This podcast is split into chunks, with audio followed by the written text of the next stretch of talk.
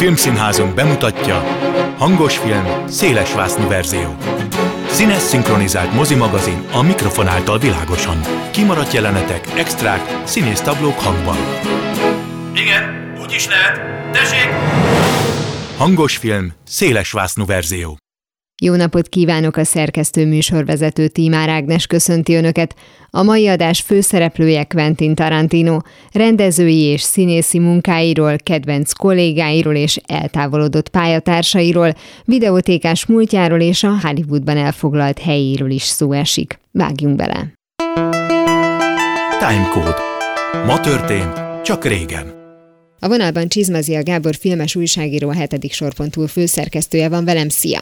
Szia Ági. Azért Tarantino a témánk, mert hogy ezen a napon mutatták be a ponyvaregényt, illetve napra pontosan 25 évvel később ezen a napon a volt egyszer egy Hollywoodot 2019-ben, és a ponyvaregény pedig 94-ben. Mind a kettő abból a szempontból érdekes szerintem, hogy nyilván a ponyvaregény talán az, ami által a legtöbben megismerték, hát a volt egyszer egy Hollywood pedig a legutóbbi, de akkor kezdjük azzal, hogy amit szerintem most már mindenki, aki Tarantinót ismeri, tudja, hogy ő videótékás volt. Szerinted ennek mennyiben van jelent jelentősége olyan szempontból, hogy egyébként pedig most már filmrendező, most már jó ideje filmrendező. Ő nagyon szeret erre hivatkozni, és ugye hát egyik filmjéről sem lehet azt mondani, hogy ne érinteni ezt a dolgot valamilyen formában, ha más nem, hogy utalgat olyan filmekre, amit ő mondjuk gondolom a videótékába üldögélve nézegetett, de hát neki már a gyerekkora is a moziban kezdődött. Azért az anyukája nagyon fiatalon, 16 évesen szülte, és 9 évesen már elkezdte moziba hordani, és ez eléggé meghatározta a gyerekkorát és a felnővését, és ő erre is szívesen visszaemlékszik, sőt, hát a, az anyukája nővér volt, és ugye a Kill Bill-ben visszaköszönő Derry a karakter is állítólag valamilyen szinten onnan lett egy picit ollózva, és nagy szeretettel is emlékszik meg erről. De hát a, a film szeretet, meg az, hogy napi szinten ő ezt ajánlotta, szívta magában, és aztán később minden területét űzte, mert ugye azért egy olyan filmbolondról beszélünk, aki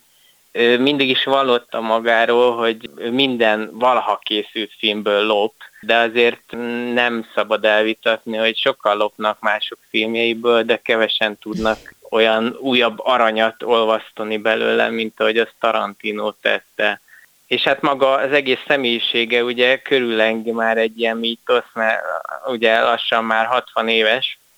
és most már visszafele nézve meg lehet színezni ezeket a fiatal éveket is, de hát ő róla köztudott, hogy minden módját megpróbálta, hogy a film közelébe kerüljön, ugye még pornomozikba is volt beengedő, aztán hollywoodi partikra lógott be, hogy a forgatókönyvével házaljon, forgatott pénz nélkül is filmet korán, ugye mindenki igazából a kutyaszorítóban óta számol vele, ugye hát már az is 30 éve, 92-ben mutatták be Sundance-en, de ami még izgalmas, hogy ő nem átallott ugye az első forgatókönyveit azért eladni, hogy majd később filmet készíthessen, ugye a tiszta románcot is így adta el, meg a született gyilkosokat is, mondjuk egyiket utája is, ugye az Oliver Stone-ra ezért nagyon haragszik, hogy a született gyilkosokból mit csinált, viszont a, a szegény Tony Scottra meg jó szívvel emlékszik, mert a tiszta románc szóval úgy kiegyezett ugye az évek során. Mielőtt belemennénk ezekbe a részletekbe, egy kicsit még a, a kezdetekre azért szeretnék visszautalni, mert ugye itt azért megszoktak oszlani arról a vélemények, hogy most akkor filmes iskola kell ahhoz, hogy valaki mondjuk jó rendező legyen, feltétlenül nem csak és kizárólag, vagy pedig az a fajta filmszeretet, amiről eddig beszéltünk, és az, hogy ő reggeltől estig filmeket nézett, betéve tudja és tudta őket, tehát, hogy alapvetően van egy olyan ízlésvilága, ami alapján ő ösztönösen el tudta gondolom dönteni, hogy ez most egy jó film vagy rossz film, hát persze az ízlésre nyilván rengeteg dolog volt hatással, de hogy az, hogy ő nézi mondjuk a spagetti westernektől kezdve a legaljább G-kategóriás akciófilmeket, és rögtön utána egy művészfilmet, mert nagyjából így képzelem el az ő tékás napjait fiatalkorában, azért az egy ilyen nagyon kemény alap, miközben senki nem volt ott, aki azt mondta, hogy de ugye tudod, hogy ebből ez volt a jó, és ez volt a rossz. Igen, azért erre, e, ez is oda vezethető vissza, hogy azért neki kellett lenni valami ösztönös, vagy erre születtem dolognak, mert lényegében majdnem minden tékes így csinálja, tehát hogy befér egy Bergman is, meg egy Steven Seagal is, de Tarantino esetében tényleg az volt még a, a meghatározó, hogy ő nagyon hamar el is kezdett ugye a gyakorlati oldalával is foglalkozni, és azokat a mintákat felhasználva, ugye olyan jelleggel, aztán később a nem túl sok, mert ugye összesen kilenc nagy játékfilmjét, de mindegyik zsánert valahol újra hasznosította, vagy tisztelgett előtte, és ráadásul, ahogy a színészeit tisztelte évtizedeken át, ugye ezeket a forrásanyagokat is, tehát a nagymestereket, Howard Hawks-tól, Sergio Leone-n át mindenkit ugyanilyen tisztelettel, és nem is annyira burkolt utalással emlékezett meg a filmjeiben. Szerintem menet közben azért rá is rengeteg mindenki hatása volt, ugye ne felejtsük el egy korai pályatársat, akivel ugye aztán szétváltak, a Roger Avery is, akivel együtt kaptak aztán később Oscar díjat ugye a ponyvaregényért, hogy biztos, hogy nagyon fontos volt az, hogy az a filmes közeg, amiből indult, ez a kicsiből sokat, amatőr módon, ugye, ami az aztán hozzácsapódott Robert Rodriguez is, meg mindenki hatása volt rá, és formálta, aztán persze az erősebb és a legtehetségesebb jutott talán a legmesszebbre. Milyen hamar ismerték föl azt, hogy ő valami különleges dolognak lehet a birtokában, mert ugye az általad is említett 92-es kutyaszorítóban, meg ugye a ponyvaregény két évvel később, ami az egyik apropója beszélgetésünknek, az egy nagyon erős indítás, de hogy rögtön utána jött ugye egy vészhelyzet epizód rendezés, ami így most lehet, hogy aki most 20 éves, az nem érti, hogy ebben mi a truváj, de valójában ugye a vészhelyzet akkor mindent vitt, és hogyha oda behívnak egy egyébként jelentős epizódnak a megrendezésére egy kezdő rendezőt, akkor az már talán mutathat valamit. Abszolút, és szerintem sokaknak megvan, sőt, hát ha úgymond emlékezetes vészhelyzet részt kell, akkor, akkor mindig, ja, hát amelyiket például Tarantino rendezte. Korán felismerték, meg, meg ugye azért ő divatot is teremtett, tehát ha kicsit, ha nem csak az erőszak oldaláról közelítjük, mert ugye első kanyarba mindig azt mondták, hogy sokat beszélnek, és nagyon erőszakosak a filmjei, de ő tényleg divatba hozta ezt a beszélgetős filmet is, amikor ténylegesen a, a párbeszéd megjelenhetett egy olyan műfajú filmben is, ahol azért, lásd Spaghetti Western, tehát elég mondatokra hagyatkoztak. Ellenbe ő ugye legyen egy Django elszabadul, nála azért az összes karakternek jutott egy olyan monológ, amit, amit visszatekertünk, visszakerestünk, és újra meg lehetett hallgatni, és annyi humorral. Ezt hamar belátták. Ugye az első, hogyha tényleg a kutyaszorítóban veszük, volt 30 ezer dollárja, és elkezdték forgatni amatőr módon, aztán valahogy ugye csak megfűzték a Harvey Keittelt, aki látta, hogy ebbe a fiúban van valami, mert ahogy azért elolvasta a forgatókönyvet, egyből másfél milliót beletett, és jó érzékkel producerként mellé állt, tehát ő, hamar felismerték, hogy azért nem mindenki tud így, meg, meg érdekes is volt. Tehát ő nagyon jókor érkezett. Most már annyira érdekes azt megnézni, hogy három évtizedről beszélünk az ő rendezői karrierében, és hogy mennyi mindenre hatással volt, és visszafele ezt már nehéz bizonygatni, hogy mennyire pesgést hozott ő akkor a 90-es évek elején. Tehát azért, a, amit nem ő rendezett meg, de a tiszta románzva is ugye számtalan olyan jelenet van ott a Dennis Hopperrel, Christopher Walken párbeszéddel, amit a mai napig emlékszünk, és felidézünk. A, a kutyaszorítóban meg tényleg hemzsegett ugye a, a a, az ikonikus jelenetektől, párbeszédektől, amit, amit azóta is sokan parodizálnak a rajzfilmekben, a Simpson családtól elkezdve mindenki újra hasznosít, vagy kikacsint rá, mert hogy divat lett Tarantinót utánozni utána, úgy csinálni, ahogy ő, és tényleg egy ilyen popkult figura lett, ami talán ki is emelte a, abba az időben elinduló többi függetlentől, hogy hogy minden területen tudott valahogy így érdekes lenni. És ezért belefért neki az is, hogy egy vészhelyzetet rendezzem, belefért az is, hogy más rendezőknél csak így kameózzon egyet, mert azért elég fura megnézni a rendezőt, aki kilenc nagyjátékfilmet rendez, hogy legalább van 30 valahány színészi kreditje is, és valahol szomjaztuk is azt is, hogy ő a saját filmjeiben is egész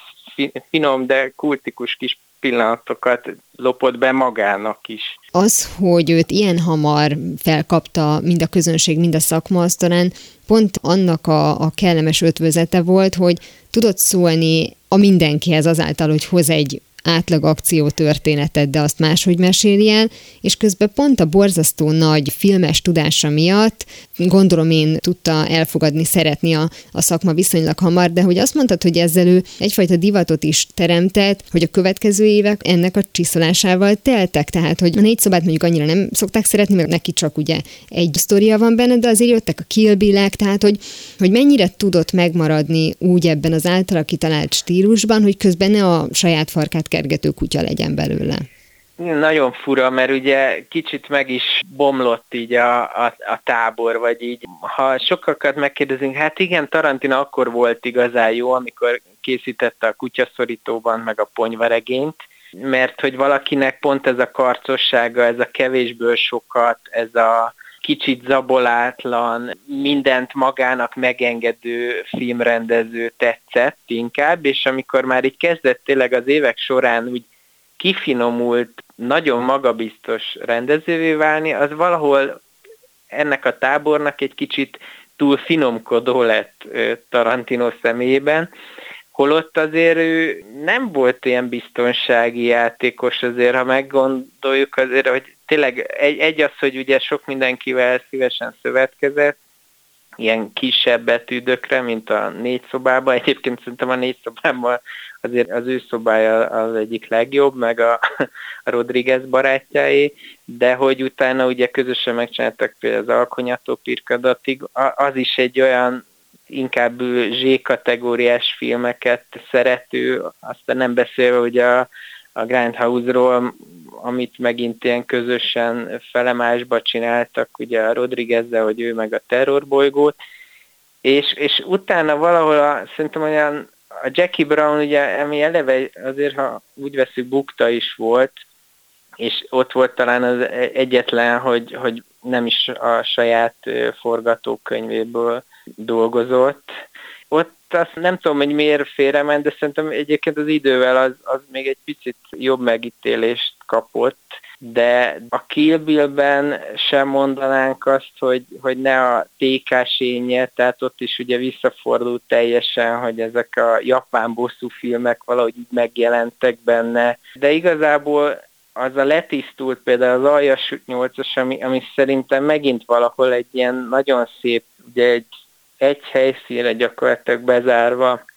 kedvenc színészeivel, egy nagyon jó kis kamaradráma, az sokaknak például már nem jött be, pedig a legtűélesebben megszerkesztett, és szerintem az egyik legtökéletesebben végigvitt filmje. És hát itt van például, hogy ha már volt egyszer egy Hollywood a kilencedikre, ami, amiben aztán a mindenki előtt tiszteleg, a saját gyerekkorát beleoltva, az összes filmes, aki hatással volt rá, tiszteleg a hippi korszak előtt, és, és szerintem mindent beletett, viszont a közönség része, egy része pont ezt soknak érezte, hosszúnak, terjengősnek, és, és hát hogy van az, hogy Quentin Tarantino 100 millióból forgatott filmet. Tehát már van, van benne egy ilyen is, hogy, hogy úristen egy, egy ilyen nagy költségvetésű filmet forgatott. Igen, valaki rá is sütötte, hogy ilyen drága valami közönséget kereső művészfilmje lett, vagy, vagy nem tudom, de hogy szerintem persze, hogy érett, az biztos, de, de inkább, ahogy a legjobb rendezők esetében is, minden korban egyszerűen máshogy áll hozzá az ember a történetekhez, az persze egy dolog, hogy a rendezői rutinja is egyre jobban, de ő szerintem született, tehát ő nagyon tudta mindig is, hogy mit akar, és nekem pont azt tetszik a kilenc filmjében, hogy bármely mindegyikre azt mondjuk, hogy Tarantino film, azért picit más, és a jellegében is, hogyha valaki egybe csomagolja a kutyaszorítóban meg a ponyvaregényt, az, hogy, hogy tényleg korán készült, és kicsit benne van az, hogy egy ponyvaregény 8 millió dollár, amiből ma hát, nem sok mindent lehetne leforgatni, és abból a 8 millióból is ugye jó részét elvitték a színészek, és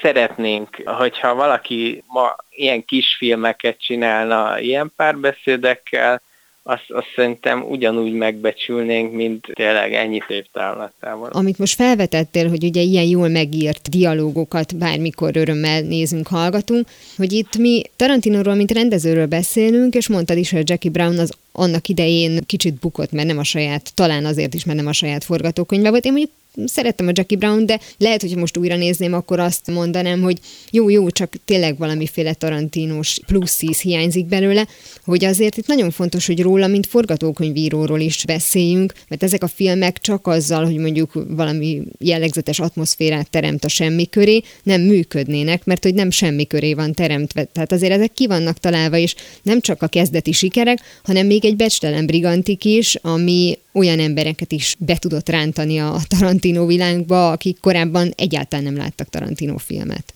Igen, nagyon fontos része tényleg az, hogy egyszerűen olyan arany dialógukat adott olyan emberek szájába, akik azáltal egyből kultfigurák lettek. Tehát tényleg Christoph Waltz eleve azt, hogy ugye senki nem ismerte, és Tarantino volt az, aki pár éven belül egy kétszeres Oscar-díjas színész. Nem volt előtte se rossz, de hogy hogy találta meg, ugye már eleve az, hogy ennyire van szeme, és ennyire tudja, hogy figyelemmel követő is azért mindent, és tényleg már ugye Samuel Jackson meg, meg ezek a kis arany színészek, akiket a Steve Buscemi-től, a Michael Madsenen át, a, akiket, a Tim Rose, tényleg aki, akiket ő magához láncolt, mert ugye ugyanúgy hűségesek filmeken keresztül állt, még ahol nem tudtak szerepelni, ott is legalább egy nyúlfartnyi jelenetbe be rántotta, ugye a Michael Madsennek sincs nagy szerepe volt egyszer egy Hollywoodba, de a Buddy Holly-ként ugye a Steve Buscemi ugyanúgy megjelenik a ponyvaregénybe, mert éppen nem tudta összeegyeztetni, nagyobb szerepe lett volna, de egy másik filmet forgatott, tehát hogy ő, ő nagyon hűséges, és a, a dialogokkal ezt ugyanúgy meg is támogatja, tehát hogy egy Samuel jackson úgy tett fel ugye a, akinek addig végig már így gödörbe volt a karrierje, egy, egy John Travoltát ezekkel a, a hamburgeres párbeszédekkel, tehát hogy ténylegesen kultfigurákat tudott teremteni, a színészeknek, Bruce Willisnek is ugye egy olyan szerepet tudott ajándékozni, ugye nem, nem őt szerette volna eleve, hanem a John Travolta szerepét azt hiszem Bruce Willis is eljátszani, hogy, hogy utána tényleg több évtized távladából is emlékszünk rá, meg emlékszünk azokra a kis mondatokra, tehát ez, ez az ereje, hogy ő tényleg így a közszájon forgott, mert hogy szerettük idézni, olyan dolgokat tett a filmjeikbe, ugye, ami, amit mindenki olyan pénztárcát szeretett volna, mint a ponyvaregényben a Samuel Jacksonnak, ami már eleve egy utalás volt ugye a, a régi 70-es évekbeli seftre, vannak ezek a kamumárkák, amiket ő kitalált, ugye az Red Apple, a cigarettás doboz, ami visszatér, ugye, mert hogy nem szereti ezeket a direktbe helyezett reklámokat a filmekbe, de ugyanúgy volt ugye, hogy a hamburger is, ez a Big Kahuna burger is több filmbe is átviszi ezeket a dolgokat, és ezzel ő létrehoz egy ilyen Tarantino univerzumot, amiben a saját szereplőit mozgatja, a saját márkáit, és, és ezáltal tényleg még a, a, a történeteket is egybe tudja folyatni, hogy tényleg egy bestelen brigantik is visszaköszön, egy, egy, a tiszta román szereplőjével tud rokonságot képezni. Hihetetlen. Azok, akik így belebolondulnak az univerzumokba, azok már Tarantino tényleg össze tudják fűzni, és ezt ő nagyon szereti, és szerintem már rá is játszik, meg élvezi, hogy most már ő lenne így a, a TK-ban is a menő, mert hogy úgy válogatnánk össze, hogy mi volt a Tarantino kedvenc filmje, úgy mennénk el a TK-ba, ha lennének TK és úgy válogatnánk filmeket, hogy az ő kedvenceit meg hogy mire utalt a kutyaszorítóban,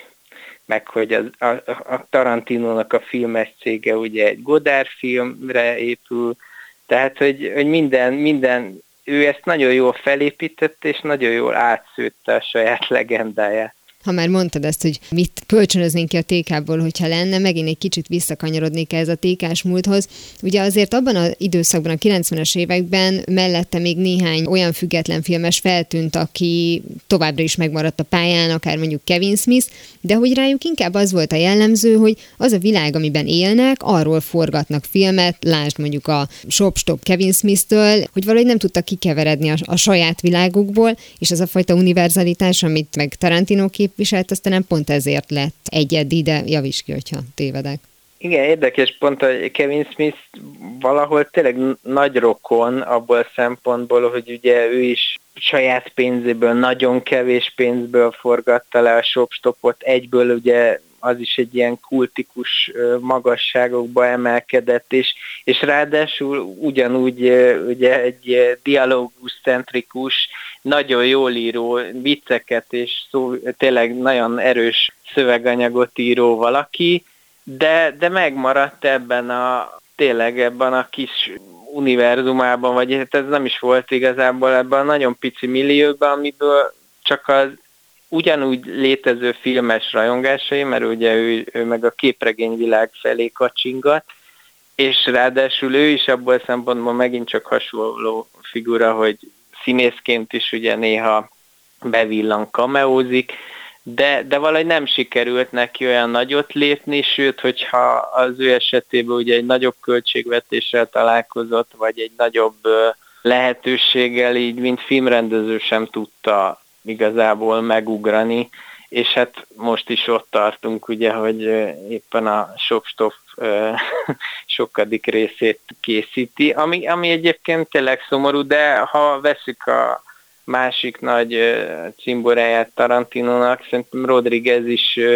valahogy fura, hogy aki ugye gyógyszerkísérletekbe vett részt, hogy annó elkészítse az El Mariachi-t,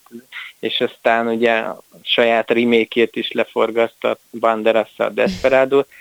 hogy, hogy ő is ahonnan indult, és most meg a Disney Plus-ra forgat uh, Star Wars leágazás sorozatokat. Szerintem anyagilag, meg uh, biztos, hogy nem is vívódik ezen annyira. De valahogy úgy éreztük szerintem a 90-es évek közepén végetáján, hogy, hogy benne több lesz, még a Sin City idején is, és hogy méltó társa lesz így művészileg is, vagy, vagy maradandó filmeket fog legalábbis letenni. Már kérdés, hogy, hogy Tarantino esetében ugye most a frissesség miatt mondjuk, hogy, hogy egy, volt egyszer egy Hollywood is jó film, meg fontos film, de kérdés, hogy 20-30 év múlva mennyire marad ez meg is, hogy nem csak a rendezőhöz ragadó kultikusság miatt nézzük majd. Igen, és azt hiszem, hogy ha mondjuk Kevin Smith nézzük, ő olyan, mintha megmaradt volna annak a rajongónak, ami Tarantino is volt, csak ő át tudott lépni a mondjuk a barikád másik oldalára, hogy hány oldala van, azt majd mindjárt kitaláljuk, mert hogyha azt nézzük, hogy vannak a tékások, vannak a nézők, és vannak a filmkészítők, akkor itt tulajdonképpen mi háromszögbe kerültünk, és lehet, hogy a Bermuda még, még erre rájövünk, de nem véletlenül veled akartam erről beszélgetni, mert ugye neked is van tékás múltad, és az, hogy mit jelent tékásnak lenni, azt te pontosan érzed, és éppen ezért a volt egyszer egy téka, amit viszont ti csináltatok néhány évvel ezelőtt, az pontosan ezt a világot mutatja meg. Lehet, hogy azon keresztül magát Tarantinót és az ő filmkészítési struktúráját is jobban meg lehet érteni. Abszolút a ma- maximális tisztelet gondolunk rá, sőt irányadó volt valamilyen szinten. Ugye a Woody ellenőr klasszikusból idézünk a zenéhol, hogy aki nem csinálja, azt tanítja. és hát mi ott ugye a tékásnak tényleg ez volt ugyancsak a legfőbb küldetése, hogy a film szeretetre tanítsa azokat az embereket, vagy vagy inkább a filmes iránymutatásokat adjon úgy, amiről azt gondolja, hogy, hogy tényleg nem csak a, a sötét alagútba vezet, tehát hogy próbáltunk olyan dolgokat megmutatni, amit egyébként a Tarantino is a filmjeiben, mert hogy azért olyan gyöngyszemeket, lehet, hogy egy trash filmet néz meg, de abból a trash filmből megtalálja ugye azt, az, azt a pár másodpercet, ami miatt bebizonyítja, hogy ezt a 90 perces filmet érdemes volt végig küzdenie, és, és olyan jó, hogy amikor tényleg ott van az a szerepköröd, hogy egy olyan filmet bemutat